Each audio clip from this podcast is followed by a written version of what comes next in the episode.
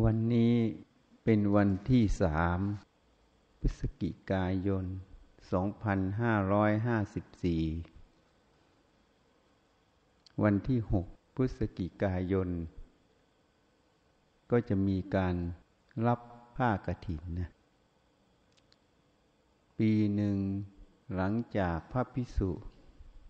จำพรรษาครบท่วนสามเดือนไตรมาส พระพิสุจำพรรษาอย่างน้อยห้ารูป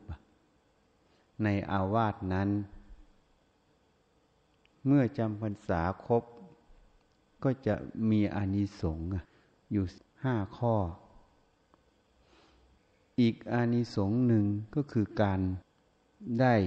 สิทธิ์ที่จะรับผ้ากระถินนะเมื่อรับผ้ากระถิน การกระถินแล้ว ก็จะได้อานิสงส์อีกห้าข้อนั้นต่ออีกสี่เดือน อันนี้เป็นเรื่องของพระวินัย จริงๆแล้วการถวายผ้ากรถิน ก็เหมือนผ้าป่านั่นเอง เป็นสังฆทาน ให้สงฆ์แล้วสงฆ์อนุญาตจะให้ผู้ใดทำการการผ้ากรถิน ทีนี้เรามาสร้างที่พักสงฆ์ในปีแรก พระเราจำพรรษาสามลูกก็ไม่ได้รับกระถิน เพราะไม่ครบห้าลูกปีที่สองก็ไม่ได้รับ เพราะสามลูกเหมือนกัน ส่วนปีที่สามปีที่แล้วก็รับผ้ากระถิน ปีนี้ก็รับผ้ากระถิน มีโยมมาถามว่า อาจารย์รับกระถินไหม ในปีที่สอง เราก็ตอบว่าไม่รับเพราะพระจำพรรษาแค่สามลูก บางแห่งเขาก็รับผ้ากระถินโดยนิมนต์พระมาเพิ่ม อันนั่นอยู่ในอัตถกถาจารย์ แต่ในบาลีพระวินัยไม่มีบอก เราก็ทำแบบตรงไปตรงมาคือห้าลูกนะรับก็ได้ไม่รับก็ได้ไม่สำคัญ ให้มันถูกต้องก็พอ เพราะถ้าญาติโยมจะช่วยเหลือก่อสร้างวัดทำผ้าป่าก็ได้ได้ทั้งปี ก็ทำให้มันตรงๆไปซะ ง่ายๆ มีก็รับไม่มีก็ไม่รับ หมายความว่าพระถ้าจำพรรษาครบห้าลูก ก็รับกระถิน ไม่ครบก็ไม่รับ หลวงปู่มั่นบางครั้งท่านทำกระถินเป็นผ้าป่า โยมมาถวายผ้ากระถิน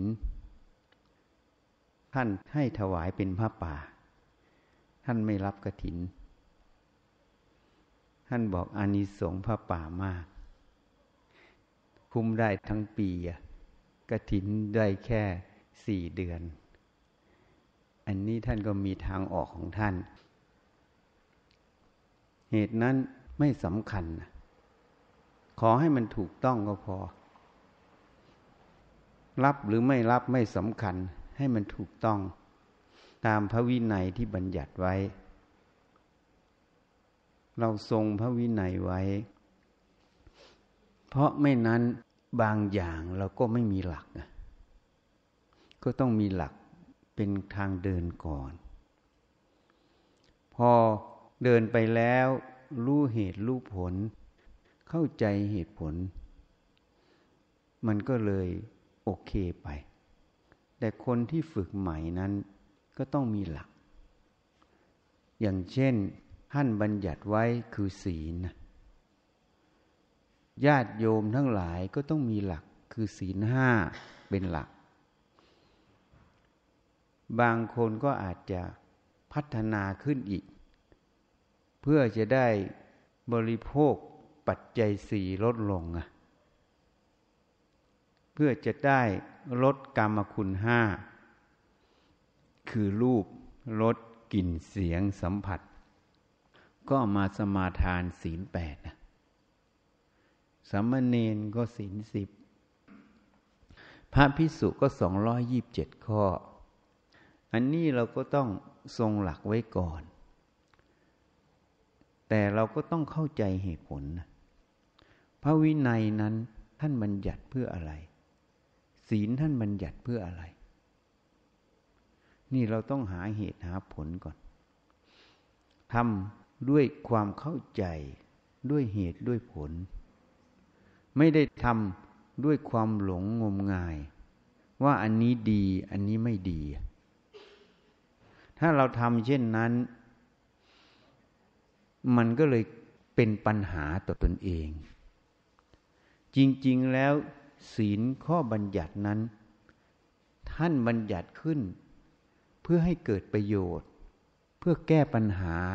ในสมัยนั้นนะอันนี้พูดถึงศีลของพระ ถ้าศีลพื้นฐานแล้วมันคือศีลห้าศีลพระนั้นมันมีหลายข้อ ที่ท่านบัญญัติเพราะประชาชนติเตียน ท่านจึงบัญญัติขึ้นเป็นการแก้ปัญหาในยุคสมัยนั้น แล้วอีกอย่างหนึ่งก็อาจจะเป็นรั้วกั้น ไม่ให้ออกไปไม่มีขอบเขต เอาง่ายๆเนะี่ย อย่างสัตว์เนี่ย เอาอย่างงัวเนี่ย ถ้าไม่มีคอกมีรั้วเนี่ย มันก็หากินเพลินดูอย่างงัวที่วัดที่เข้ามาถวายไอ้สีหมอกเนี่ย มันกินเพลินออกนอกวัดเลย บางทีโยมเห็น บางทีพระเห็น บางทีชีเห็น เรียกมันว่างอะไรบ้างก็ค่อยกลับมา มันกินเพลินไปเรื่อยเลยอะ่ะ แล้วมันกลับไม่ถูกด้วยนะ มันไม่เคยไป มันก็ไปของมันเรื่อย ทีนี้กินเพลินไปถ้าไปกิน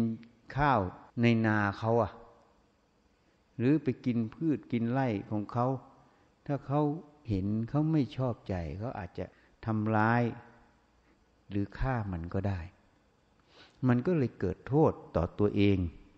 และเกิดโทษคือไปเบียดเบียนข้าวในนาชาวบ้านเขาอะ อันนั้นขอบเขต รั้วกั้นจึงเป็นประโยชน์สำหรับคนที่ไม่รู้เหตุรู้ผล หรือวัวควายที่มันไม่รู้เหตุรู้ผล มันกินอย่างเดียวอะ สังเกตวัวที่วัดเนี่ยมันกินอย่างเดียว กินแบบเพลินไม่สนใจเลยมันอ้วนมากสังเกตไหม เห็นวัวข้างๆกันนี่ซี่โครงขึ้นเยอะเลย แต่วัวตัวนี้ กินทั้งวันทั้งคืน อันนี้เป็นตัวอย่าง มนุษย์เหมือนกัน ถ้าไม่มีกฎระเบียบ ไม่มีขอบเขต เป็นรั้วกั้น ถ้าไม่รู้เหตุรู้ผล ก็อาจจะคิดไปทำไปตามอารมณ์อะก็เหมือนวัวที่ยกตัวอย่าง มันก็กินของมันไป มันไม่ได้ระแวงไม่ได้ระวังอะไร มันกินอย่างเดียว มนุษย์เราเหมือนกัน ถ้าไม่มีขอบเขตรั้วกั้น ไม่มีขนบธรรมเนียมประเพณีที่ดีงาม คนที่ไม่รู้เหตุรู้ผล ก็เลยทำไปตามอารมณ์ มันก็เลยเกิดปัญหาต่อตัวเองกับส่วนรวม เหมือนกัน แต่รั้วกั้นของมนุษย์นั้น ไม่ใช่คอก ไม่ใช่รั้วกำแพงอย่างที่เราเห็น รั้วกั้นของมนุษย์นั้นคือศีลนะนี่ศีลพื้นฐานของมนุษย์คือศีลห้าคือการไม่ฆ่าสัตว์ คือการไม่เบียดเบียนชีวิตเขานั่นเอง การไม่ลักทรัพย์คือการไม่เบียดเบียนทรัพย์สมบัติเขา การไม่ผิดลูกเมียเขา คือการไม่เบียดเบียนลูกเมียเขานั่นเอง การไม่พูดปด คือการไม่เบียดเบียนเขาด้วยคำพูดหลอกลวงเขา ใครที่ถูกดอกลวง ก็อาจจะเจ็บใจแค้นใจใช่ไหม มันก็เลยก่อเวรซึ่งกันและกัน การงดเว้นสุรายาเสพติด ก็เป็นการไม่เบียดเบียนตนเองและผู้อื่น เราจะเห็นนะอุบัติเหตุเอ่ย รถชนกันเอ่ยลงข้างถนนเอ่ยส่วนหนึ่งมาจากสุรา อันนี้ก็เบียดเบียนตัวเองและผู้อื่น อันนี้เป็นศีลพื้นฐาน เป็นรั้วกั้น ไม่ให้เราล่วงละเมิด เมื่อเราไม่ล่วงละเมิด อยู่ในขอบเขตของศีล ความสงบ ความเรียบร้อยก็จะเกิดขึ้น ความเดือดร้อนจากโทษ ที่จะตามมาจากการละเมิด อย่างที่พูดให้ฟังเนี่ย มันก็จะไม่มี เมื่อมันไม่มี มันก็เลยมีความสงบ มีเวลาให้เราไปคิดเรื่องที่มีประโยชน์กว่านี้ ถ้าเราล่วงละเมิด มันก็เดือดร้อน อย่างเราไปโกหกพกลมเขา เขาก็ไม่ชอบใจ ขัดข้องขัดเคืองเราก็ต้องเตรียมคำที่จะแก้ตัวไว้อีก ก็เตรียมระวังไม่ให้เขาจับผิดได้ มันก็เลยเดือดร้อนเลยไปแก้แต่ปัญหาอย่างนี้ยเลยไม่มีสติปัญญาจะไปคิดเรื่องการเรื่องงานเรื่องอื่นที่มันจะดีกว่านี้ นี่มันก็เป็นข้อเสียนี่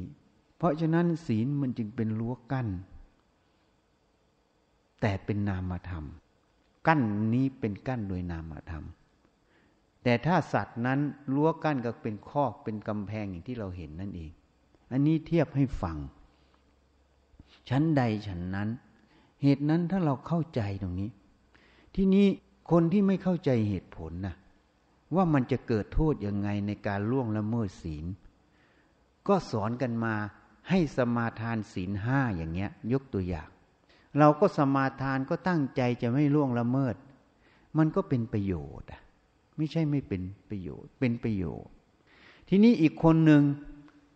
ท่านไม่ได้สมาทานศีลห้าแต่ท่านรู้ถึงโทษ แห่งการล่วงละเมิดในชีวิตและทรัพย์สินของผู้อื่นนะท่านมีความเมตตา ท่านมีเจตนาที่จะไม่ล่วงละเมิด เพราะท่านมีความเมตตาไม่เบียดเบียน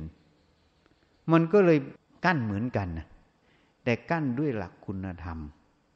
ความเข้าใจด้วยสติปัญญานั่นเอง อันนี้มันสองระดับ ศีลเบื้องแรกนี้สำหรับคนที่ยังอ่อน เหมือนเด็กยังไม่รู้เหตุรู้ผล ก็ต้องทำไว้ก่อน ที่นี้เด็กอะมีดเอ่ยเครื่องใช้ไฟฟ้าเอ่ยที่มันเป็นอันตรายอะเด็กมันยังไม่รู้เหตุผล เราก็ต้องไว้ที่สูงไว้ไกลมือถูกไหม แล้วก็ห้ามจับนะ ต้องสอนต้องเตือน แต่ถ้าผู้ใหญ่แล้วก็ไม่ต้องแม้แต่เรายังจำได้สมัยเราเด็ก ก็ไม่เด็กเท่าไหร่ เรียนมัธยม ไอ้ขั้วหลอดไฟเนี่ยไอ้หลอดหมุนเกลียวอะขั้วมันอะมันก็ยังเอามือไปทิ่มดูอะพอทิ่มแล้วไฟมันดูดอะดูดนิ้วลงเลยมันสลัดออกพอดี คือมันยังไม่เข้าใจว่าไฟมัน ยังอยู่ตรงนี้อยู่ มันก็ไปทิ่มดูจริง ๆ แล้วก็โดนจริงๆอันนั้นก็ไม่ใช่เด็กนะเรียนมัธยมแล้ว แต่มันแค่มันดูแล้วก็สลัดออก เหตุนั้นถ้าเรายังไม่รู้แจ้งในความรู้ในเหตุผลในเรื่องนั้น ๆ มันก็ต้องมีขอบเขตคือศีลนั่นเอง ที่นี้เมื่อมีศีลแล้ว ก็ต้องมาหัด หัดจิตเพื่อที่จะใช้งานนะนี่ยกตัวอย่างเหมือนวัว เหมือนควาย เหมือนช้าง เหมือนลิง เหมือนเสือเนี่ย แล้วคอนสัตว์เนี่ยเขาหัดได้ใช่ไหมแม้แต่ช้างยังหัดวาดภาพได้นะ มันใช้งวงมันนะจับผู้กันวาดภาพได้ นี่มันหัดเพื่ออะไรอะก็เพื่อประโยชน์ถูกไหม หัดทำประโยชน์อย่างช้างเนี่ย หัดไปลากสูงใช่ไหมถ้ามันอยู่กลางป่า เป็นช้างป่ามันลากสูงไหมถ้าไปขวางมันนะ มันเหยียบแบนหมด ช้างป่านะ สังเกตไหม นี่เหมือนกัน มนุษย์เหมือนกัน จิตใจเรานี่ถ้าไม่หัดเนี่ย มันก็เหมือนช้างป่านั่นแหละมันยังไม่รู้เหตุรู้ผล มันก็ไปตามอารมณ์ไปตามความคิดความเห็นของมันไปอะ เหมือนสัตว์เนี่ย แต่พอช้างเอามาฝึกหัดนะ มันจะอยู่ในกรอบ ยิ่งช้างศึกนะเขาเอามาสอนมันออกลบด้วยอะควรช้างจะบังคับช้างเข้าสู่สนามรบได้ นี่ฉันใดฉันนั้นนะมันก็เลยเกิดประโยชน์ จิตใจเราเหมือนกัน ถ้าไม่หัดนะ มันก็จะเกิดปัญหา จริงไหม มันก็คิดไป หรือมันก็เข้าใจอะไรมันดี มันชอบใจ มันก็คิดไปอยากได้อย่างนั้น แล้วผลจะเป็นยังไง มันก็ไม่ได้รู้เรื่องรู้ราวหรอก บางทีคิดมากมันทุกข์อะ อยากเลิกคิด แต่มันไม่ยอมหยุดคิดจริงไหม ใครเป็นไหม ห้ามมันได้ไหมพอห้ามไม่ได้ทุกคิดมากปวดหัวไหมตาก็ค้างอยู่อยากจะหลับนะ เพียก็เพีย ง่วงก็ง่วง อยากจะหลับ แต่หลับก็ไม่สนิทตาก็ค้างอยู่ เคยเป็นไหมนี่ เพราะอะไรอะ เพราะเราไม่ได้ฝึกหัดจิตนั่นเอง ความทุกข์มันเลยปรากฏให้เราเห็นไง เราก็บอกมันซ้ายหันขวาหันไม่ได้เลยนะ เหมือนช้างป่า บอกมันไม่ได้เลยอะ่ะ ถ้าฝึกหัดมันมันก็บอกได้ใช่ไหมนี่ฉันใดฉันนั้น จิตเราจึงต้องฝึกต้องหัด จิตนี่มันไม่ดื้อนะครูบาอาจารย์บอกมันไม่ดื้อหรอก ที่มันดื้อนะ เพราะเราไม่หัดมันนะแล้วเราไม่สอนความจริงให้มัน สอนแต่ความเท็จให้มันเรื่อย สอนความไม่ถูกต้องให้มันเรื่อยพอมันยึดถือความไม่ถูกต้องความเท็จนะมันดื้อมากนะ มันไม่ยอมเลยล่ะ แม้แต่มันจะตายนะมันยังไม่ยอมเลยอะ่ะ เพราะอะไรอะ่ะ เพราะมันเห็นผิดไง มันไม่ได้เรียนได้สอน เพราะนั้นถ้าเราฝึกหัดจิต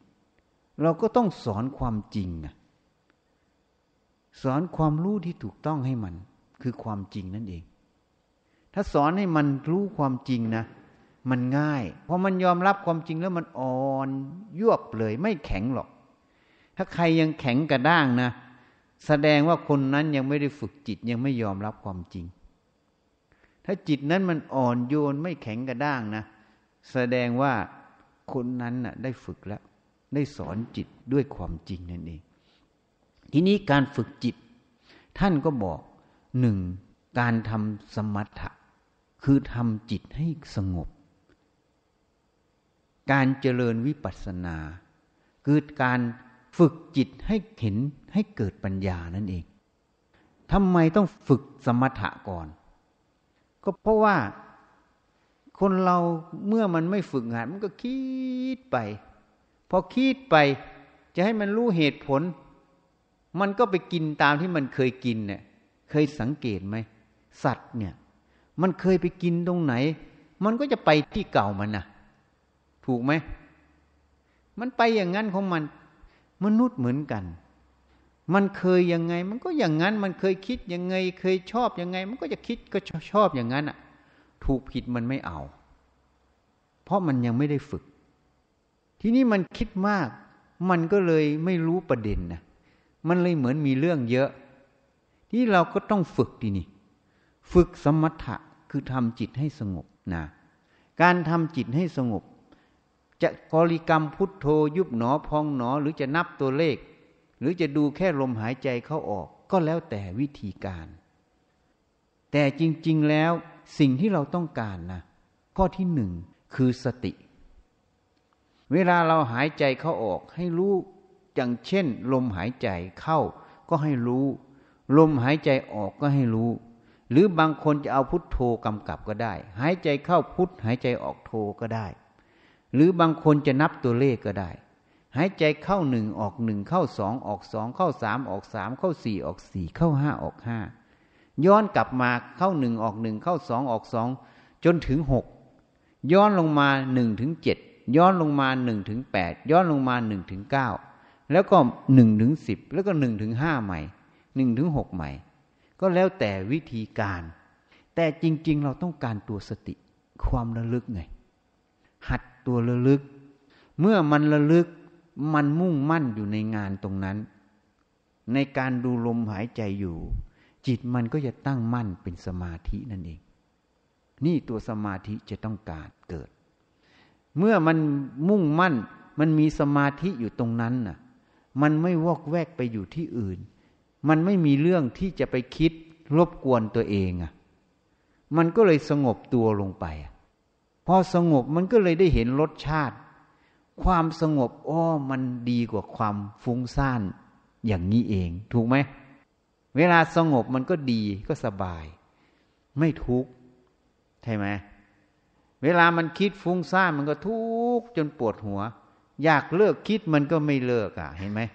มันเลยเห็นอ๋อความสงบกับความฟุ้งซ่านนี่ มันมีคุณมีโทษอย่างนี้เองอะมันเห็นเข้ามันก็เลยชักจะชอบ อยากสงบขึ้น ที่นี่อยากสงบเราก็ต้องฝึกสติสมาธิ เมื่อจิตมันสงบ มันตั้งมั่น อยู่ในอารมณ์กรรมฐาน ที่เราจะเอาลมหายใจเอาพุทโธเอาอะไรก็แล้วแต่ เมื่อมันตั้งมั่นอยู่ตรงนี้ มันสงบอยู่ตรงนี้ มันก็มีกำลัง เพราะคนที่คิดมากนะ คิดมากๆนี่ จิตมันจะไม่มีกำลังนะ เหมือนคนทำงานเนี่ยจะเทียบให้ฟัง เราทำงานทั้งวันทั้งคืนไม่นอนเลย เคยไหมบางคนเนี่ย ช่วงค้าขายช่วงอะไรมันวุ่นวายมาทำทั้งกลางวันจนกลางคืนอะพอกลางคืนก็เตรียมของอยากขายกลางวันอีกอะ ทำทั้งวันทั้งคืนติดต่อกันสามสี่ห้าวัน ชักจะลาแล้ว สู้วันแรก ๆ ไม่ได้ ชักจะถอยใช่ไหมกำลังอะ ต้องไปนอนจริงไหม นี่เหมือนกัน จิตถ้ามันคิดไปคิดไปคิดไป มันไม่ได้พักตัวเอง มันก็หมดกำลังกำลังจิตนั่นแหละมันหมด มันก็ต้องอาศัยความสงบนั่นเอง เมื่ออาศัยทำสมาธิอาศัยความสงบ จิตมันได้สงบลง มันก็มีกำลัง เหมือนมันได้พักไง เหมือนเราอะทำงานแล้วก็ไปนอนหลับพักผ่อนตื่นขึ้นมาก็มีกำลังสดชื่นทำใหม่ได้ ฉันใดก็ฉันนั้นจิตเหมือนกัน เมื่อมันมีสติสมาธิมันตั้งมั่นมันสงบลง มันได้พัก เวลามันออกมาทำงาน มาพิจารณากายพิจารณาสิ่งทั้งหลาย ความรู้ความเห็นความเข้าใจ มันจะค่อยๆเกิดขึ้น นั่นเขาเรียกว่าตัวปัญญามันจะเกิด ต้องอาศัยความสงบ อาศัยความสงบให้จิตมันมีกำลัง อย่างหนึ่ง อีกอย่างหนึ่งที่เราฝึกอยู่นะเราฝึกตัวสติ อาศัยตัวสติ อันที่เรามุ่งมั่นอยู่ในงานนะ แล้วมันก็ตั้งมั่นอยู่ในงานนั้นนะคือตัวสมาธิ เราอาศัยตัวสติตัวเนี้ยกับความตั้งมั่นในงานตัวเนี้ยย้อนมาพิจารณากายใจไงมาพิจารณามาสังเกตตัวเอง มันก็มุ่งมั่นอยู่ในการที่จะหาความจริงในกายใจตัวเองไงนี่แหละเรียกว่าเอาสมาธินั้นนะเป็นบาตไงเอาสติที่เราฝึกไว้นั่นน่ะมาใช้งาน เอาสมาธิที่ฝึกหัดตั้งมั่นมาเป็นบาต เพื่อจะก้าวขึ้นสู่ตัวปัญญา ปัญญาคือรู้ความจริงเรื่องของกาย เวทนาจิตธรรมหรือหัวจดเท้าเรานั่นเอง คือกายใจเรานั่นเอง ความจริงมันคืออะไร มันทุกข์ทุกข์เพราะอะไร มันไม่ทุกข์เพราะอะไร มันมีอยู่ในใจใจเราทุกคนน่ะ มีใครในนี้ไม่มีทุกข์บ้าง มีไหมก็มี ที่นี่มีแล้วมันก็มีแต่โวยวาย หรือมีแต่ไปโทษนั่นโทษนี่ถูกไหมแต่ไม่รู้ว่าทุกข์มันเกิดจากเหตุอะไร จริงไหมนี่เราต้องมาศึกษามันนะพอมาศึกษามารู้ความจริงว่าทุกข์เนี่ยมันเกิดจากอะไร ทุกข์นี่มันเป็นผล มันต้องมีเหตุนะเหตุมันจากอะไร ถ้ารู้ความจริงตรงนี้ สติตามดูมัน ค่อยวิจัยค่อยสังเกตมันพอคิดแบบนี้มันทุกข์นะ คิดแบบนี้มันไม่ทุกข์มันเพราะอะไร สังเกตมันเรียนรู้ในใจใจเรา ไม่ได้เรียนข้างนอกนะพอเข้าใจความทุกข์มันจะดับ ดับไปเป็นช่วงๆก็จะเห็นเหตุเห็นผลในใจ นั่นเขาเรียกตัวปัญญานั่นเองนี่ก็อาศัยสติ อาศัยสมาธิ ทีนี้เขาให้เจริญกรรมฐานเพราะอะไร เพราะธรรมชาติเราเนี่ย อย่างพวกเราค้าขายนี่ มันยุ่งแต่เรื่องค้าขายถูกไหมบางทีมันลืมอะ ตัวเองเดินซ้ายเดินขวามันยังไม่รู้ตัวเองเดินเลย เพราะใจมันมุ่งแต่จะค้าขายใช่ไหมมันก็คิดแต่เรื่องตรงนี้ถูกไหมมันเลยลืมคิดเรื่องตัวเองอะ ทีนี้การที่เราทำกรรมฐานนั้น ให้สตินะมันมาอยู่ที่กายไงมาอยู่ที่ใจ เวลาเราคิดอะไร สติมันก็ไม่ออกไปข้างนอก มันตั้งมั่นอยู่ที่กายใจเรา ปกติสติเราเราไป ตั้งอยู่ อย่างเช่นเราค้าขาย มันก็จะไปคิดแต่เรื่องค้าขายใช่ไหมมันไปอยู่ข้างนอกหมด มันได้ลืมเรื่องกายเรื่องใจเจ้าของอะ ลืมโดยปริยายไปอะ จริงไหมพออย่างนี้พอเรามาเจริญกรรมฐานบ่อย ๆ มันติดไง มันติดในกายใจมันก็เออ มาระลึกกายใจตัวเองได้พอมันมาลึกกายใจตัวเองได้ เวลามันเกิดเรื่องอะไร มันทุกข์ใจมันคิดยังไง มันจะรู้ตัวเองไง พอรู้ตัวเองมันก็จะแก้ไขได้ ทีนี้ที่เรามีปัญหากันทุกใจหรือแม้แต่ช่วงนี้อย่างน้ำท่วมเนี่ยเขาบอกว่าคนเป็นโรคซึมเศร้าเยอะนะ เสี่ยงต่อการฆ่าตัวตายเยอะ เพราะอะไรอะ่ะ เพราะพวกนี้ไม่เคยวิจัยเรื่องกายใจตัวเอง พอเจอทุกเจอความพัดภาคจากสิ่งที่รักที่ชอบใจ ไม่ว่าญาติพี่น้อง หรือทรัพย์สมบัติใช่ไหมมันก็เลยคุ้นคิดแต่อยู่ตรงนั้นถูกไหมแล้วก็เลยทุกข์ใจอยู่ตรงนั้น แล้วก็คิดว่าตัวเองสูญเสียไม่ได้แล้ว ก็เลยฆ่าตัวตายก็มี ลืมคิดว่าเราเกิดมาแต่แรกเกิดนี่ไม่มีใครคาบช้อนเงินช้อนทองออกมาจริงไหม มีแต่ตัวเปล่าออกชูไหม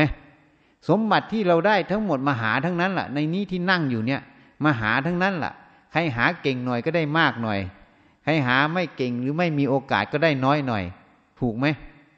อย่างพระหาไม่เป็นเขาก็ให้เหมือนกัน ก็ต้องไปบินทบาทเหมือนกัน ก็อาศัยคราวเหมือนกัน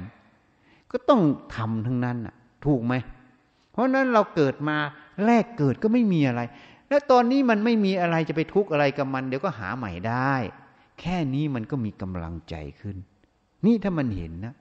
ทีนี้มันไม่ได้ศึกษานี่สิพอไม่ได้ศึกษาในเรื่องของตัวเองเรื่องกายใจ เพราะมันมุ่งแต่ข้างนอก ความทุกข์ใจเกิดก็เลยแก้ไม่ได้ ก็เลยต้องไปพึ่งใครอะหมอดูบ้าง ใช่ไหมพึ่งจิตแพทย์บ้าง พึ่งพระบ้าง พึ่งพระ พึ่งจิตแพทย์ พึ่งหมอดูบางทีก็บอก บอกยังไงเขาก็ทำไม่ได้ เพราะเขาไม่ได้ฝึกอะไม่ได้ฝึกหัดไว้ เราก็ไม่รู้จะช่วยยังไง ก็เลยบอกว่าแล้วแต่กรรมของเราสัตว์ จริงไหมเขาไม่ได้ฝึกไว้อะ ทีนี้พวกเราเหมือนกัน ถ้ารู้ตรงนี้ก็ค่อยๆฝึก ค่อยสังเกตมาทำกรรมฐานทำจิตให้สงบ ทีนี้บางคนว่ามาฝึกธรรมะปล่อยวาง มันก็เลยยิ่งแย่เลยใช่ไหมอันนั้นไม่จริง ยิ่งปล่อยวางยิ่งขยันนะ เพราะมันไม่มีอะไรเป็นของกูทำมันไปตามหน้าที่ ทำเพื่อประโยชน์ มันยิ่งขยันเลยอะ่ะทำไม่ใช่ไม่เจริญ ยิ่งเจริญนะ ยิ่งเจริญ เพราะอะไร เพราะมันปล่อยวางมันไม่มีตัวหลงเนี่ยเจ้าสติปัญญามันจะเกิด เพราะสติปัญญามันมีจะไปค้าขายทำอะไร มันก็มีสติปัญญาในนั้นหมดอะ่ะ และมันรู้ตัวเองด้วย รู้ทั้งข้างนอก รู้ทั้งข้างใน มันก็เลยรอบครอบ ก็เลยเป็นประโยชน์ อันนี้แหละคือผลแห่งการเจริญ ศีล สมาธิปัญญานั่นเอง นี่ให้รู้จักเอาไว้ เราเกิดมาเป็นมนุษย์ เจอพุทธศาสนา ท่านได้บัญญัติ ศีลสมาธิปัญญาให้เราได้ศึกษา มันเป็นบุญญาลาภของเรานะ เพราะมันเป็นเรื่องของเราจริงๆอะถ้าเรานำมาประพฤติปฏิบัติ เรารู้แจ้งเห็นจริงในตัวเราเนี่ย เรานะเป็นคนไม่ทุกข์ถูกไหม ถ้าเราไม่รู้แจ้งในเรื่องตัวเอง พูดโดยสมมุตินะเรานั่นแหละตัวทุกข์เกิดพอทุกข์เกิดแล้วเราก็ไม่รู้จะออกทางไหน ไปพึ่งคนอื่น มันก็ไม่ได้ดังที่เราต้องการถูกไหม จริงไหมเอาโยมว่าจริงไหมเวลามันคิดมันทุกข์มาก อยากให้มันหายวันนี้มันไม่หาย กินยายังไม่หายเลยจริงไหมถูกไหมถ้าเรารู้ตรงนี้เนี่ย ฝึกตรงนี้เรานั่นแหละได้ประโยชน์ เหตุนั้นชีวิตนั้นนาต้องอาศัยธรรมะเขาเรียกว่าธรรมโอสถ รักษาโรคใจ แต่ร่างกายนั้นต้องการอาหาร ต้องการยารักษาโรคเมื่อโรคกายเกิด ทีนี้ภูมิต้านทานของร่างกายเขาก็ฉีดวัคซีนเด็กเห็นไหมนี่ภูมิต้านทานของจิต คือการที่เราเจริญกรรมฐานฝึกสติสมาธิให้มาก หัดพินิษพิจารณาให้มาก มันจะเป็นภูมิต้านทาน เมื่อเราประสบกับสิ่งที่ไม่คาดฝันนะไม่คาดคิด เราก็สามารถจะผ่านพ้นตรงนั้นไปได้ ด้วยสติปัญญานั่นเองด้วยความตั้งมั่น เหตุการณ์บ้านเมืองภัยพิบัติที่เห็นนะ่ะน้ำท่วมเนี่ย มันบอกอะไรหลาย ๆ อย่าง บอกถึงเราไม่ได้ศึกษาธรรมะ จึงไม่ได้ประโยชน์ไงพอมันมาประสบก็เลยมีแต่ทุกข์ใช่ไหมนี่ให้เข้าใจเอาไว้ วันนี้ก็แนะนำพอเป็นเครื่องเตือนสติ ให้เราหมั่นนะพินิษพิจารณา ศีลสมาธิปัญญา วิจัยกายใจตนเองให้มาก สังเกตมันนะ ว่างก็ทำสมาธิสติ ให้มันตั้งมั่น หัดพักจิตไงพอออกจากมันก็ไปทำงานต่อ มันก็มีกำลัง มันก็มีความสดชื่น มีความเบิกบาน งานการมันก็เรียบร้อย ถ้ามันพังมันเผลองานการมันก็ผิดพลาดถูกไหม มันก็เป็นทุกข์ตามมาอีกอะถ้ามันมีสติปัญญางานการผิดพลาดมันก็น้อยอะมันก็เร็ว มันเลยเกิดประโยชน์ทุกนั้นน่ะ ดูเราทำวัดดิสามสี่ปีมันไปของมันแล้วเลยเห็นยังจริงไหมโยมสุพางเร็วปะสามปีเขาปีสี่น้ำทุกอย่างงานอะไรก็สร้างตรงนั้นคนทำอย่างนั้นคนทำงี้พระนี่ มั่วกันอยู่ทั้งวันนะฉันไปไม่กี่เท่าไหร่ก็ได้ ไม่รู้ทำอะไรกัน มันอ่านออกหรืออ่านไม่ออกต่างหากถ้าอ่านออกแล้วมันไปของมันเองอะจริงไหมฮะอันนี้คนทำอย่างนั้นนั้นคนทำอย่างนี้ไม่ได้เรียนหรอก แต่ถ้าต้องการรู้แรงตรงนี้ไม่เป็นไร เดี๋ยวบอกเขาคำนวณให้ มีวิศวะเขาคำนวณให้ อยากรู้อันนี้นะมันจะทำได้ไหมเดี๋ยวบอกเขาเดี๋ยวเขาคำนวณแรงให้ เขามีคนภาวนาอยู่ทำให้ฟรี เขาคำนวณให้ฟรีหมด ก็ไม่ได้คิดค่าใช้จ่ายนะให้เข้าใจไว้ ทั้งโลกทั้งธรรมให้มันคู่กันไป ฝึกในกายใจเรา แล้วเราจะเห็นประโยชน์ของธรรมะ แล้วไอ้ที่เชื่อเชื่อผิดผิดมันก็เลยไม่เอา เพราะมันไม่ได้ประโยชน์นะให้เข้าใจเอาไว้นะ ขอยุติแต่เพียงนี้ ยะทาวาลีวาหาปุราปริปุเรนติสาคารังเอวเมวะอิโตดินังเปตานังอุปากปติอิจิตังมดิตังตุมหังกิปเมวะสมิจตุสัพเพปุเรนตุสังกปา จันโทปนะลาโซยะธามณิโชติลาโซยะธาสัพพิติโยวิวาจันตุสัพพโลโควินัสตุ มาเตภวัตวันตะลายโยสุขีตีกายุโกภวะ อภิวาทนาสีริสนิจังวุธาปจายโนจัตตารโธรรมาวัฏทันติอายุวันโนสุขังพลังพวัตุสัพพมังคลังลักขันตุสัพพเทวตา สัพพพุทธานุภาเวนะสัพพปจีกพุทธานุภาเวนะสัพพธรรมานุภาเวนะสัพพสังฆานุภาเวนะสทาโสทีพระวันตุเต